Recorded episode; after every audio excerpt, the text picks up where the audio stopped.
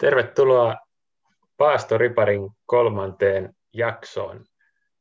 Tänään aiheena on apostolien tekojen kolmas luku tämän UT 2020-käännöksen mukaan. Ja siinä oli semmoinen jae, joka sai mut ajattelemaan, että mun täytyy kutsua nyt, nyt vieraaksi semmoinen kaveri kuin Kim Östman. Nimittäin Kim Östman on Suomen johtava mormonismin tutkija.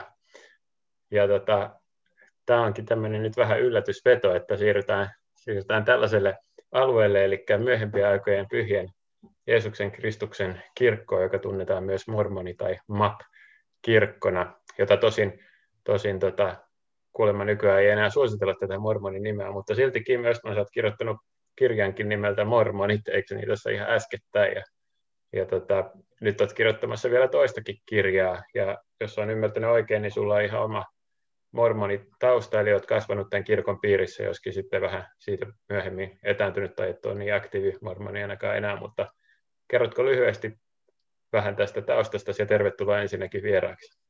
Joo, kiitos. Kiitos kutsusta. Tämä on mukava päästä tämmöiseen sarjaan mukaan sun kanssa juttelemaan. Tosiaan joo, mulla on itsellä, itsellä mormonitausta, eli kasvoin mormoniperheessä ja, ja toimin siinä aktiivisesti sitten tuonne niin nuoreen aikuisikään asti ja, ja sitten erinäistä syistä tavallaan on, on siitä etääntynyt uskonnollisessa mielessä, mutta joka tapauksessa ikään kuin se kiinnostus sitten niiden omien juurien ymmärtämiseen on edelleen kuitenkin säilynyt, ja, ja sitä perua on sitten erilaiset, erilaiset artikkelit ja, ja nyt sitten nämä kirjat, joihin viittasit sitten, mitä on tullut puuhattua, eli, eli tuossa tosiaan toissa syksynä Gaudeamus julkaisi muuta semmoisen kirjan kuin Mormonit, historia, oppia, elämä, joka on yleiskatsaus mormonismiin. Ja nyt sitten on, on työn alla toinen kirja, joka käsittelee mormonien suhdetta moniavioisuuteen. Sehän on tämä perinteinen aihe, johon, johon mormonit yhdistetään ja tarkoitus olisi sitten tämmöisessä yleistajuisessa tietokirjassa sitten tehdä selkoa siitä, että mistä oikein on kyse. Mutta tota, mä puuhastelen sitä vapaa-ajalla, joten ihan niin kuin sen ekan kirjan kanssa, niin, niin prosessi on varsin pitkä, että en uskalla luvata vielä mitään julkaisemisaikoja ja niin poispäin. Joo.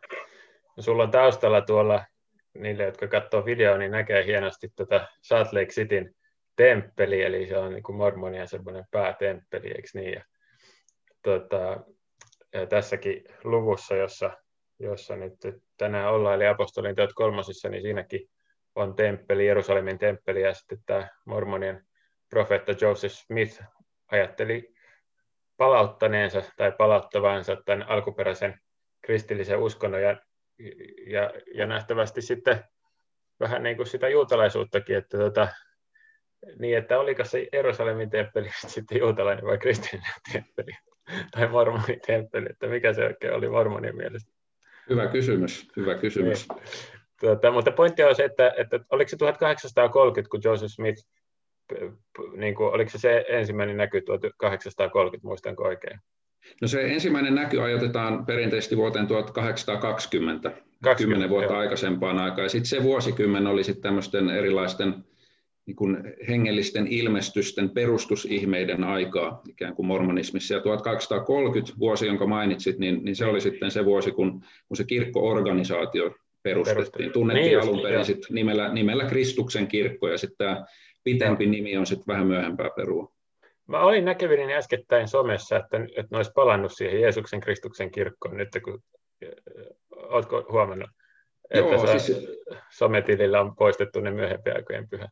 Joo, siis virallinen nimi on kyllä edelleen niin. tämä myöhempien aikojen pyhien Jeesuksen Kristuksen kirkko, mutta tota, nyt erityisesti tämän, tämän viimeisimmän kirkon presidentin äh, tai profeetan, joka vertautuu vähän niin kuin katoliseen paaviin mormonismissa, niin hänen aikanaan on erityisesti haluttu sit painottaa tätä tätä Jeesuksen Kristuksen nimeä kirkon nimessä. Eli niin kuin tuossa alkuspiikissä mainitsit, niin sit mormonisanasta on, on haluttu ikään kuin etääntyä ja painottaa sitä, että, että mormonitkin uskoo Jeesukseen. Ja sitä perua on sitten myös tämä sometilien painotus, jossa näkyy pelkkä Jeesuksen Kristuksen kirkko, ja siinä tietysti on sitten se riski, että, että joillekin jää epäselväksi, että mistä nyt loppujen lopuksi on kyse, koska Joo. monet kirkot mieltää olevansa Jeesuksen Kristuksen kirkko. Niin. Tämä on siis aika uutta, uutta perua periaatteessa tämä, tämä vahva fokus siihen osaan sitä nimeä. Et ihan alkuperäiseen ei, ei kuitenkaan ole pelkkään Kristuksen kirkko nimeä niissäkään painotuksissa, mutta melkein.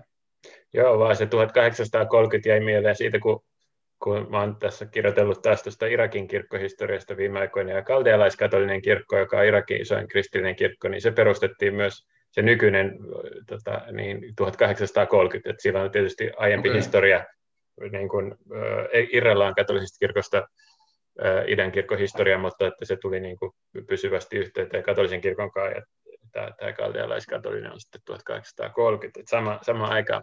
Mutta tota, tämä siis oli sikäli niin kuin aika poikkeuksellinen kirkon perustaminen, että se ei ollut vain semmoinen uuden tunnustuskunnan perustaminen tai muuta, vaan niin kuin mainitsin tuossa aiemmin, niin Joseph Smith ajatteli todella palauttavansa sen, tai että hänelle oli palautettu miten vaan, niin, niin se niin kuin alkuperäinen kirkko, joka oli sitten ikään kuin kadonnut vähän niin kuin maan päältä, tai, tai ainakin, niin no kai, kaipa niin kuin koko maan päältä, mm. että, ja, tota, ja sitten hänen, hänen kauttaan se sitten tuli niin kuin takaisin vähän niin kuin puhtaalta pöydältä, ja ja tota, tietysti perinteisen kristikunnan ja varsinkin katolisen kirkon kannalta, jolla, jolla on aika vahva tämmöinen kirkkooppi, tosin aika mielenkiintoinen sille, että mormoneilla on myös aika vahva tämmöinen kirkkokäsitys ja, ja institutionaalinen ja niin edelleen, että siinä on aika paljon samaa, mutta varmaan se pääero on siinä, että sitten katolilaisilla on niin kuin, ää, alkaen niin kuin Pietarille sanotusta sanoista, että tuonellaan portit teistä voita ja niin edelleen, niin, niin tämä vahva ajatus siitä, että kirkko ei voi niin kuin koskaan kadota maan päältä. Mm. Ja sitten, sitten kristikunta, perinteinen kristikunta varmaan että, että mitä ihmettä, että miten se nyt olisi voinut kadota, niin sen takia sitten tota, mä ajattelin, että mä kutsun sinut tänään, kun sehän ihan ydin voisi sanoa, että jae, johon tämä kirkon palauttamisasia perustuu, jos on ymmärtänyt oikein mormonismissa, niin tulee tästä apostolien tekojen kolmos luvusta, että mä että mitäs mielenkiintoista tässä luvussa on, niin sitten tuli mieleen, että täällähän on tämä, tämä tota, jae, ja Mm. Voisitko kertoa vähän siitä jakeesta ja että miten mormonismissa se tulkitaan. Eli, eli tota, kyseessä taitaa olla jää 20, muistanko ne oikein, vai oliko se 21? Joo, mäpä scrollaan. Mä luulen, että se oli 21. Joo. Ei anteeksi, joo, oikeassa 20. Joo. Tämä on, tämä on tämä UT 2020-käännös on mulle myös uusi, niin tässä niin. menee vähän aika tunnistaa näitä tiettyjä fraaseja tai, tai sanoja, mitä täällä näkyy. Joo. Joo, siis tietysti nyt, nyt ihan ensin täytyy sanoa, että, että, tota, mä olen uskonnon tutkija, mä en ole teologi. Niin. Eli niin kuin opillisesti niin, niin tota, toki tunnen mormonismin hyvin, mutta että ehkä sitten en osaa kaikissa asioissa ehkä niin syvälle mennä teologisissa Joo. perusteluissa ja niin edelleen kuin, kuin mitä, mitä saatettaisiin haluta, mutta, mutta toki niin kuin pääpiirteissään kykenen kyllä selittämään, että, että, että miten ajatellaan. Ja toinen asia myös sitten, kun, kun tuota, pohditaan tätä jaetta, siis jossa puhutaan siitä, että her, nyt UT 2020 käännöksessä, että Herra antaa virkistävien aikojen tulla, niin, äh, ja englanniksi muistaakseni vanhemmassa kuningas Jaakon käännöksessä, niin siinä puhu, käytetään fraasia the restitution of all things, eli ikään kuin palautus, kaikkien asioiden palautus. Niin tämänkin jakeen osalta niin on, on tietysti vaikea sanoa, että, että mikä on muna ja kana.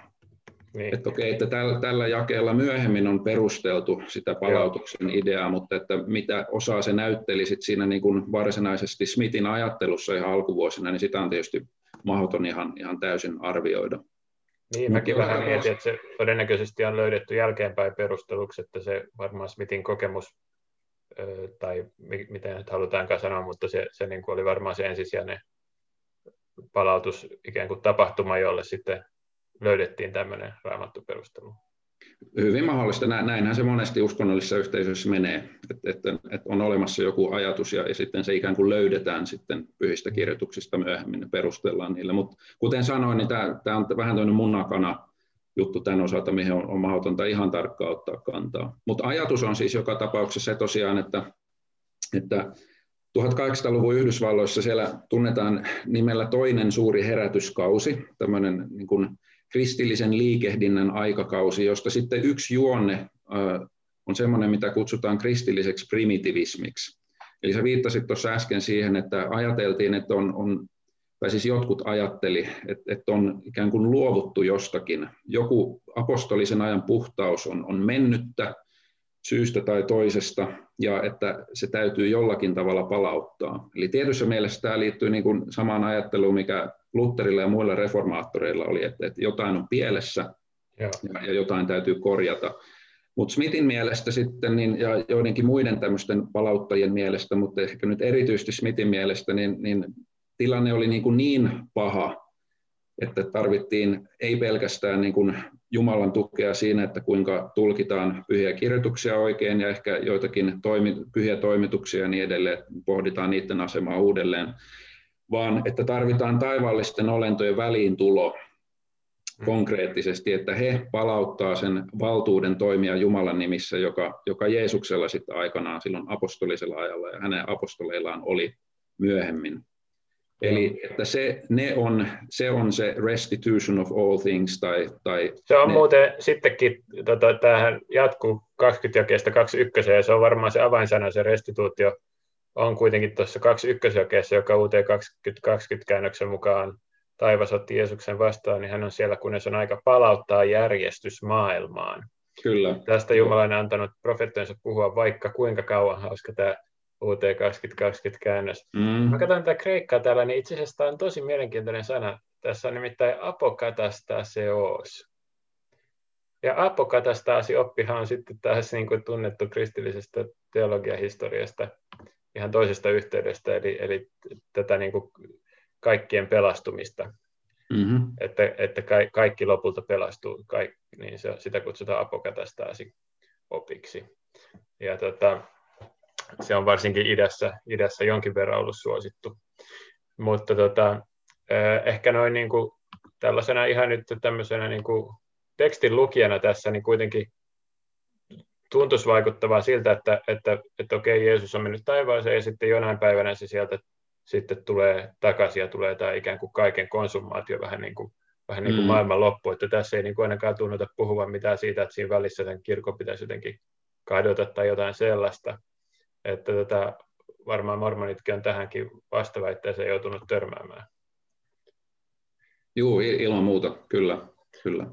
Ja sitten se ajatus ikään kuin kirkon, kirkon tota, luopumuksesta, niin sitä ei löydy tästä, mutta se pitää sitten hakea jostain muualta, että siellä on se, olisiko se Timoteuskirjeessä se kuuluisa kohta, jossa puhutaan sitten tulevasta luopumuksesta, että sitten näitä pitää vähän yhdistellä, että saadaan se pelittämään. Joo, ja, ja muistaakseni toisessa kirjassa Tessalonikalaisille niin, on sehän se olikin, joo. Jota, Eikö, joo, joo, se, se, se, se olikin, joo. joo. Ja tota, sitten on jotain vanhan testamentin kohtia, joita myös käytetään tähän, niin kuin, että, että tulee tämmöinen luopumusta ja, ja näin, mutta tota, mm. miten tähän niin restituutio, onko siihen mitään muuta vai onko tämä oikeastaan se ainoa kohta, jossa, johon viitataan? No pari muuta kohtaa tuli, tulee, tuli ja tulee mieleen, eli, eli tota vanhassa testamentissa Danielin kirjassa luvussa kaksi, niin, niin siellä puhutaan valtakunnasta, jonka, jonka Jumala perustaa ja, ja mm. joka sitten kukistaa kaikki muut valtakunnat. Se Joo. on yksi, yksi tämmöinen kohta, muistaakseni Daniel 2.44. Joo. Ja, ja sitten semmoinen äh, hyvin yleisesti käytetty on, on Uudessa testamentissa Johanneksen ilmestyksessä, luvussa 14, niin. jakeet 6 ja 7, jossa sitten puhutaan enkelistä, joka keskitaivalta julistaa evankeliumin sanomaa. Ja, ja se on hyvin vahvasti niin kuin mormonikulttuurissa esillä. Eli, eli esimerkiksi tämä yksi näistä enkeleistä, joka sitten tämän kirkon, tai mormonikirkon syntykertomuksen mukaan ilmestyi Joosef Smithille, niin hän niin. on tämä enkeli. Ja nyt sitten näissä temppelirakennuksissa tiedä, mun, mun hiiri ei varmaan tuossa näy, mutta jos katsotte vähän mun pään keskikohdan yläpuolelta niin, tuossa, siellä on enkeli. kultainen enkelisymboli, ja samaa myös Espoon Karakallion temppelin. temppelin joo. Tämä enkeli kuvastaa sitä en, ilmestyskirjan enkeliä, jolla on se iankaikkinen evankeliumi saarnattavana maan Ja sitten muuten, että luterilaisuuden mukaan Luther oli se enkeli. Okei, en tiennyt. Joo, siis mä en ole nyt ihan varma, että oliko Luther itse, joka sanoi niin, että se on se enkeli, tai sitten pian hänen jälkeen niin Luther alettiin nähdä tänä enkelinä, mutta se on, se on myös tota, mielenkiintoinen tulkintatraditio, että se löytyy myös luterilaisuudesta. Sitten taas tietysti katolinen kirkko näkee varmaan itse olevansa se, se valtakunta, joka, joka on voittanut muut valtakunnat, että se on kestänyt sen 2000 vuotta sieltä niin kuin antiikin Rooman ikään kuin kukisti, tietysti ei miekoilla, vaan, vaan marttyrien verellä ja sitten tota, säilynyt tähän päivään asti. Että, mm. että, tota, eh, tämä on varmaan niin kuin se ehkä ylitsepääsemätön juttu niin kuin katolilaisten ja mormonien välillä, että onko se kirkko niin kuin luopunut ja kadonnut vai, vai pysynyt ja pysyy, mutta tota, kuitenkin aika paljon yhteistä on sitten muilla saroilla, että tota, oletko seurannut, sen verran muistelisin, että Paavi ja profeetta jopa tapasi ensimmäistä kertaa toisensa vähän aikaa sitten, olisiko ollut pari vuotta sitten, että mitä niin kuin katolilaiset ja mormonit on voinut tai voi tehdä yhdessä, tai kuinka pitkälle ne voi päästä? No kyllähän tiettyjä yhtäläisyyksiä on, niin kuin sä mainitsit tuossa aikaisemmin, puhuit kirkkoopista, tavallaan että se niin. kirkon rooli on, on hyvin vahva, jos, jos nyt ihan teologisia asioita pohditaan, ja sitten tämä kysymys valtuudesta, siitä, että, mm. että kenellä on valtuus toimia Jumalan nimessä, suorittaa pyhiä toimituksia ja niin edelleen. Mutta sitten tietysti ongelmana on, on se, että molemmat myös niin kuin ajattelee, että olevansa se yksi ja niin. ainoa oikea. Ehkä jos mä olen ymmärtänyt oikein, niin katolilaisuudessa se ajattelu on ehkä vähän lieventynyt Vatikaani kakkosen jälkeen, niin. mutta se perusajatus ehkä kuitenkin on siellä, ja se on tietysti semmoinen yhteensovittamaton asia sitten mm. mormonia ja katolilaisten välillä. Mutta sitten jos pohditaan ihan niin kuin elämää muuten, niin, niin tietysti molemmilla kirkkokunnilla on myös niin kuin humanitaarista työtä. Et esimerkiksi on, on katolilaisuuden piirissä on tämä Caritas-järjestö, yeah. jonka kanssa sitten MAP-kirkko on, on tehnyt erilaista yhteistyötä. Et mä, mä en osaa siis mitään numeroita tai lukuja nyt tässä antaa, mutta selkeästi no, se on tärkeä pointti, että joo, toi joo. Niin kuin, muistaakseni, olisiko ne jopa allekirjoittanut jonkun sopimuksenkin yhteistyöstä ihan, tai sitten se on ehkä spontaania, mutta mutta tota, kuitenkin tämä hyvän tekeväisyys on yksi. Sitten, sitten tämmöinen yhteiskunnallinen niin kuin perhearvojen puolustaminen ja elämän puolustaminen, eikö niin?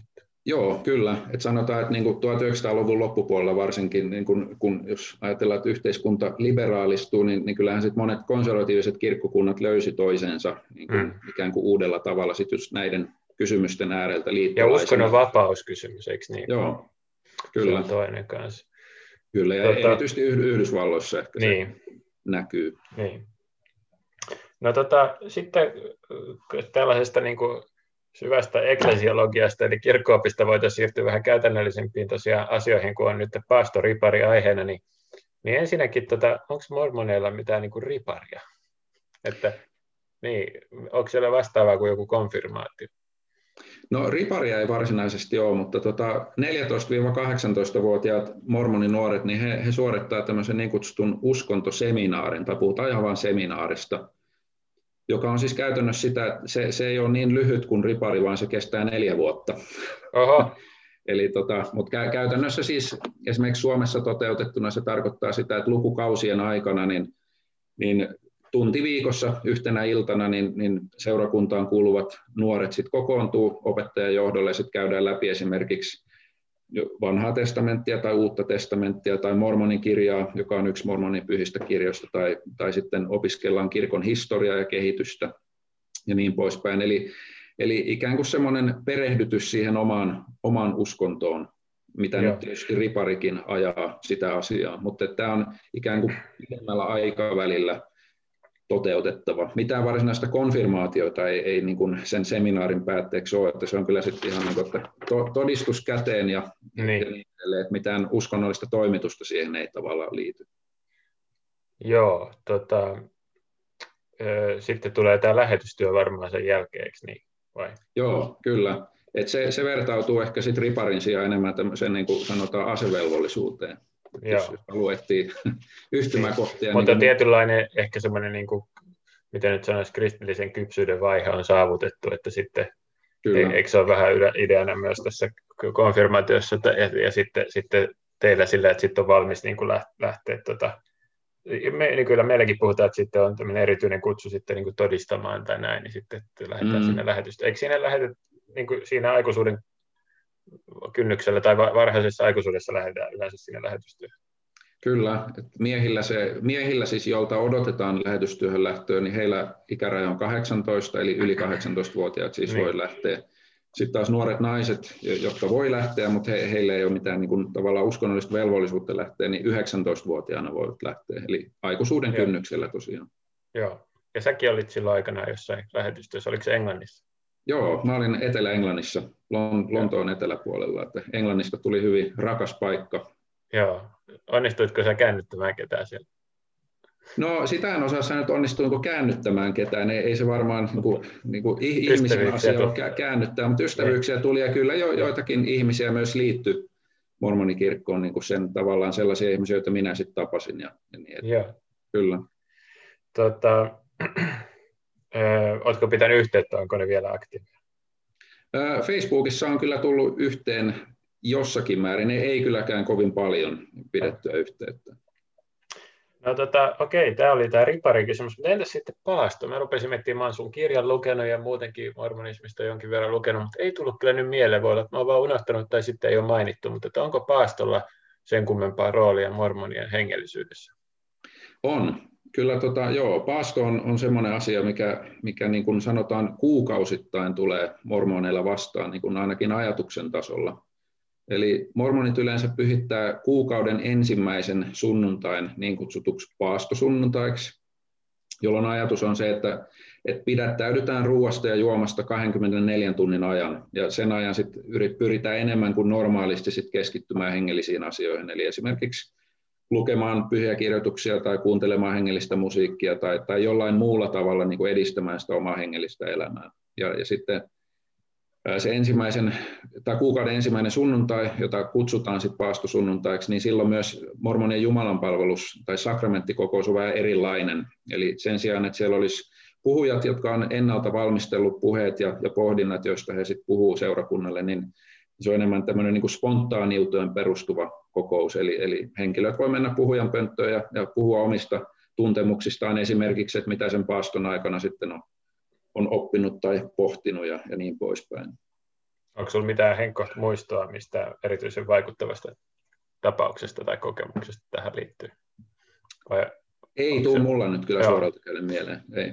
Mutta aika mielenkiintoista. Mä en, en kyllä muistanut tuota lukeneeni mistään. Tota, voi olla, että olen lukenut, mutta unohtanut. Mutta mielenkiintoista joka kuukauden eka sunnuntai. Onko se siis ihan, että vettäkään ei saa juoda se 24 tuntia? No se on siis sanotaan, että jokainenhan toteuttaa sitten, sitten eri tavalla. Mutta, Mutta ihanteena olisi, että ei edes... idea niin. on se kyllä jo, että ruuatta ja juomatta. Et sitten tietysti sanotaan, että ihmiset, joilla on perussairauksia, niin he sitten soveltaa omalla tavallaan. Niin, että se, se tavallaan se niin kuin nimenomainen toteutustapa ei niinkään ole se idea, niin. vaan se periaate, mikä siinä on, on taustalla. Joo. Okei, tota, Entäs sitten kulttuurisesti, kun on olemassa kuitenkin tämä paasto tässä kulttuurissa, vaikka ei kyllä kovin vahvana, mutta on niin kuin laskiainen mm. ja sitten, niin tiedätkö että kukaan mormoni niin kuin tämän kulttuurin mukana menisi sille, että vähentäisi jotain niin kuin elämässään tämän paastoaikana tai niin kuin, vai ei? En, mä, ei, mä en joo. ole kuullut, ei. Joo. Sanotaan nyt yleisestikin ehkä, niin, niin mormonit ei kauhean, niin kuin, kauhean innokkaasti seuraa ehkä semmoisia niin laajempia kristikunnan niin tämän tyyppisiä juttuja, niin kuin paasto. Toki joulu, joulu nyt on... Niin, mä meinasin ottaa joulun vastaan. Niin, sanotaan tämmöisiä niin kuin selkeästi niin kuin uskonnollisia asioita, jotka ei ole sit valunut ikään kuin maallisen elämän puolellekin, niin kuin joulu esimerkiksi. Niin. Paasto on, on selkeästi uskonnollinen asia, niin kuin tämmöinen paaston aika. Niin, niin. Sen, sellaisia mormonit ei, ei juurikaan noudata. Poikkeuksia voi löytää, mutta mä en kyllä tunne ketään. Joo. Okei. Okay. Tota, No entäs sitten, kun tässä kolmosluvussa, niin saat kyllä kohta vielä itsekin kertoa, jos tulisi jotain mieleen, mutta mua mietityttää vielä nämä parantamisihmeet, niitä tässäkin luvussa on, niin kuin monessa muussakin luvussa, niin tota, mulle ei myöskään tullut mieleen ainakaan mormonihistoriasta, mitä on lukenut, että siellä olisi voimallisesti parannettu ihmisiä sairauksista, niin kuin vaikka jotkut helluntalaiset paljon tekee, niin onko näin, että, että sitä karismaa tai voimaa ei ole palautettu sitten apostoliviran ja muun mukana, vai, vai onko myös sekin? Kyllä sieltä sanotaan mormonin historian varhaisista vuosista niin, tai varhaisilta vuosilta, niin sieltä löytyy kyllä näitä niin kuin parantamisihmekertomuksia. Esimerkiksi perustaja Joseph Smithin kohdalla, että, että hän sitten kun oli tiukka tilanne, niin hän, hän sitten nousi ylös itsekin sairaana ja, ja kulki sitten tämmöisissä leiriolosuhteissa ympäriinsä ja ja sitten paransi joitakin ihmisiä, ketä siellä oli. Mutta hyvin selkeästi sanoisin, että, että tämmöiset kertomukset, ne painottuu sinne kirkon varhaishistoriaan. Että se niin kun, periaatteessa edelleen niin kun, mormonit uskoo hengen lahjoihin, tämmöiseen niin kun, karismaattisiin mahdollisuuksiin, mutta niin kuin monessa muussakin kirkkokunnassa sitten ikään kuin ajan kuluttua, niin, niin enemmän on ehkä painotettu semmoista niin kuin stabiiliutta ja kontrollia, ei sitä spontaania karismaattisuutta. Mutta esimerkiksi sanotaan ihan tämmöisenä käytännön asiana, niin, niin mormonit uskoo, uskoo tota kätten päällepanoon, eli että henkilöt, joilla on, on valtuus Jumalalta, niin he voi antaa lohdutuksen ja, ja, ja tota rohkaisun siunauksia toisille mormoneille tai ihan kenelle tahansa. Ja, ja monesti uskotaan sitten, että, että myös näillä siunauksilla, että niillä on parantavia vaikutuksia tai voi olla parantavia vaikutuksia. Mutta tämmöiset niin kuin ihmekertomukset, spontaanit, voimakkaat, karismaattiset tapahtumat, niin, niin se ei ole tavallaan oikeastaan osa nykymormonismia käytännössä. Miten sitten suhtaudutaan näihin niin kuin muiden seurakuntien karismaattisiin parantumisiin, että katsotaanko niitä vähän niin kuin epäillen vai, vai iloitaanko siitä, että ehkä se Jumalan henki toimii ja paransi siellä jossain muissa porukoissa? Toi, mä sanoisin, että toi riippuu aika, aika paljon siitä, että keneltä kysyt. Et, et mormoneilla niin kuin mielipiteet vaihtelee tuossa asiassa. Et, et jotkut on, on sitä mieltä, että et hienoa, että Jumala toimii myös muiden yhteisöjen kautta tällä tavalla. Jotkut saattaa sitten olla skeptisempiä ja pohtia, että, että no, tuo nyt oli vain joku, joku, jos ei nyt hyvä henki, niin sitten jotain vähän, vähän huonompaa. Ehkä. Pahakin henki voi olla. Niin, niin, niin. Että, että, että ikään kuin vähän johti harhaan sitten tekemällä niin. tämmöisen ihmeen. Mutta niin kuin sanoin, niin skaala on, on valtava. Että kyllä virallisesti sanoisin, että, että MAP-kirkko niin suhtautuu myönteisesti siihen, että, että niin kuin ihmisten uskoon ylipäätään ja, ja sen kautta saatavaan hyvään, vaikka sitten siellä pohjalla on se ajatus siitä, että, että MAP-kirkolla itsellään on se niin kuin, ikään kuin ainoana oikeana se koko paketti. Joo. No tota, nyt kun meillä on käsillä tämmöinen uusi raamatun käännös, niin teilläkin on, tota, Joseph Smithilläkin oli oma oikein inspiroitu raamatun käännös ja, tota, ja, ja niin edelleen, mutta mitä sä tykkäsit, kun luit tätä mm. UT 2020-käännöstä tässä kolmosluvussa, niin tuliko kielellisesti jotain niin kuin sieltä erityistä pisti silmään tai muuten, mitä tykkäsit tästä käännöksestä, tai oletko lukenut sitä laajemminkin? En ole lukenut laajemmin. Tämä luku kolme, mä kuulin tästä käännöksestä joku aika sitten ja, ja pikkasen vilkuilin sieltä täältä, mutta tämä on nyt ensimmäinen tavallaan tämmöinen lukukokemus, mikä minulla on oikein ollut, oikein ollut tästä uudesta käännöksestä. Ja, ja niin kuin mun mielestä tämä teksti soljuu tosi hyvin. Et se oli niin kuin mun ensimmäinen semmoinen fiilis, että, että okei, että tätä on niin kuin helppo lukea, eikä tarvitse niin pohtia, että hetkinen, että mihin tuo nyt taas viittasi ja niin, niin edelleen. Ja tietysti sitten tämä kielikin on, on suht modernia. Että niin kuin, mä en nyt muista, mikä se oli se kohta, minkä tuossa ihan alussa, alussa mainitsit, joka tota, joka oli sitten hyvin niin kuin kansankielisesti ilmastu. Niin, tästä Jumala on antanut profeettoissa puhua vaikka kuinka kauan. Niin, no just, just se joo, joo että, että ehkä niin kuin 92 vuoden kirkkoraamatussa tai sitten nämä 33 ja 38 aikaisemmat, niin ei ehkä niin kuin ihan niiden kieliasuun istu. Niin. Mutta tämä on selkeästi tämmöinen niin kuin nykyaikainen tapa, kansanomainen ja. tapa ilmaista se niin kuin idea, mikä siinä on. Joo. Tota, Oliko sinulla sisällöllisesti mitään tästä, mitä tuli mieleen, mitä haluaisit nostaa tai kommentoida? Um, Ollaan me aika paljon puhuttu jo näistä kaikista eri jutuista. Joo, no mä ehkä niin kuin keskityin tietysti noihin jakeisiin niin kuin tuossa jakeen 21 ympärillä, mutta tota, tietysti sitten tällainen niin kuin uskonnon tutkijana niin, niin kiinnitti huomiota, kun tekstejä muutenkin on lukenut, niin tämä alkuosa tästä luvusta, niin, niin sehän on tietynlainen tämmöinen sankarikertomus myös jossa nämä varhaiset apostolit sitten niin. sit Jumalan voimalla tekee ihmeitä, että niin kuin ihan kytkeytyy siihen genreenkin. Tämä on niin kuin ajatuksen tasolla, ei nyt se niin kuin nykyisen tekstin pohjalta. Mutta. Joo. Tota, palataan vielä tuohon tuohon kirkon palautukseen sikäli, että, että kun on tämmöinen sanonta, että lex orandi, lex credendi, eli, eli tota, rukouksen laki on uskomisen laki tai, tai toisinkin päin, eli siis toisin sanoen se, mitä uskotaan, niin se näkyy rukouselämässä ja se, mitä rukoillaan, niin, niin, niin se heijastaa sitä, mitä uskotaan ja, ja, ja näin, että tota, tai uskotaan sitä, mitä, mitä niin kuin vaikkapa liturgia, Jumalan kaavat sisältää tai, tai virret tai näin sisältää, niin se muokkaa sitä, sitä mihin, mihin niiden laulajat tai resitoijat uskoo, niin, niin, niin tässä yhteydessä tuli mieleen sulta kysyä, että mä tiedän, että mormonilla on oma, oma tota, laulukirja, josta varmaan harvat ulkopuoliset tietää, kun tiedetään, että on virsikirja, ja sitten eri herätysliikkeillä on omia laulukirjoja, niin Mormonillakin on ihan oma laulukirja. Ja sitten mun tuli mieleen kysyä sellaista, että, että, että onko tämä kirkon palauttaminen tai restituutio, niin onko se sellainen myös niin kuin opinkappale, joka sitten näkyisi myös Jumalan palveluselämässä, että, että olisiko siitä joku virsi tai laulu tehty tästä, tästä asiasta, niin tota, voiko se vähän esitellä meille mormonien laulukirjaa ja kertoa, että löytyykö sieltä jotain tähän liittyvää? Joo, nyt tota, katsotaan, miten tämä virtuaalitausta se näkyy, näkyy joo, pidä vaan, se näkyy. Joo. joo. Eli tämmöinen vi- vihreä laulukirja, tosiaan täällä on, on 200 laulua tässä niin kuin suomenkielisessä versiossa.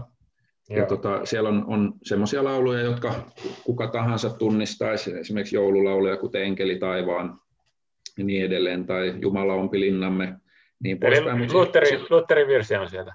Kyllä. Oho, no niin. ja, ja tota, mutta sitten niiden ohella on tietysti sit myös tämmöistä niin kuin selkeästi mormonikulttuurin parissa syntynyttä musiikkia. Ja niin, yksi... muun muassa, anteeksi, niin, oliko se sanomassa jo tätä Beast Il My Soulia? Eikö se ole no, se, no tota... en ollut sanomassa, mutta joo, joo siis se, siis se on siellä. Finlandiahan on e- englanniksi hengellinen laulu, josta mormonit sitten nähtävästi kanssa tykkää. Että siellä se sun takana, tota, missä se muuten se Tabernacle Choir tota, kokoontuu tai laulaa, niillähän on se hieno, hieno tota, vaihta, öö, onko se vaihtanut nimeä Temple Choir at Temple Square tai jotain sellaista, mutta siellä ne, nekin on laulanut tätä Finlandia hymni, eli Be Still My Soul englanniksi, niin tota, sehän on sitten tullut kaikkiin muihin kieliin tällaisena hengellisellä lauluna, mutta suomeksi, kun se on alun perin kansa, kansallisromanttinen biisi, niin tota, Joo. on säilytetty nämä kansalliset sanat sitten mormonien suomenkielisessä laulukirjassa toisin kuin kaikissa muissa kielissä. Kyllä. Se, se tabernacle-sana, se tulee tuosta rakennuksessa, joka on, on tuon mun peukalon kohdalla tuossa. Joo. Eli se on tämmöinen kokoontumisrakennus, ja, ja tota se kuoro tosiaan Tabernacle Choir at Temple Squares on nykyään. Aikanaan se oli Mormon Tabernacle Choir. Se esiintyy tuossa, mutta sitten myös tuossa rakennuksessa. Se on tämmöinen iso konferenssikeskus, joka muistaakseni valmistui vuonna 2000, ja jonne sitten mahtuu tietysti huomattavasti enemmän väkeä kuin tuonne pieneen rakennukseen. Niin siellä on sitten myös myös esityksiä silloin tällöin. Joo, ja Finlandia tosiaan on, on, Joo, Finlandia tosiaan on, on, tota, on osa tätä laulukirjaa ja suomenkielisessä versiossa siinä itse asiassa on Finlandian sanat. Niin. Et se sitten, ei viitti, niin se olisi ollut melkein pyhä häväistys no, laittaa siihen jotkut. Meinasin just sanoa jo. Että, siunaa että minua, on... siunaa tota, he, miten se menee? Ei kun ole, ole hiljaa sieluni. joo, kyllä. Ole, ole rauhassa joo, Ole rauhassa sieluni, joo. Joo, niin tota, joo, että, että sitä ei sentään, että se oli ihan varmasti hyvä, hyvä valinta tehdä niin. Joo. Mutta joka tapauksessa täällä on siis tämmöistä niin kuin mormonikulttuurin piirissä alkunsa saanutta musiikkia myös paljon, ja yksi selkeä teema siinä on just tämä palautus. Okay. Eli nyt, nyt jos katsotaan tätä kirjaa esimerkiksi, niin tota, lauluista, niin kuin 200 laulusta, niin teeman palautus alle on laitettu laulut 1-28. Mitä? Onko se niin monta laulua sitten? Joo, Oho. eli si, ni, niitä on aika paljon ja, ja tietysti sit se varmaan sanois, sitten, joo. Anteeksi sanoa. Ei mieti vaan, että se, jos niitä on niin monta laulua, niin siinähän sitä matskua tulee sitten paljon lisää, jos miettii, että on vain yksi tai kaksi jaetta raamatusta, mutta että noihan laulut varmaan sitä mielikuvitusta paljon enemmän ruokkii sitten. Joo, siis laulut nimenomaan, että näissä sen niin kuin teologia tulee tavallaan niin. sitten niin kuin auki lausuttuna selvemmin esiin kuin mitä sitten yksittäisissä, yksittäisissä raamatun kohdissa tai muissa mormonin käyttämissä pyhien kirjoitusten kohdissa.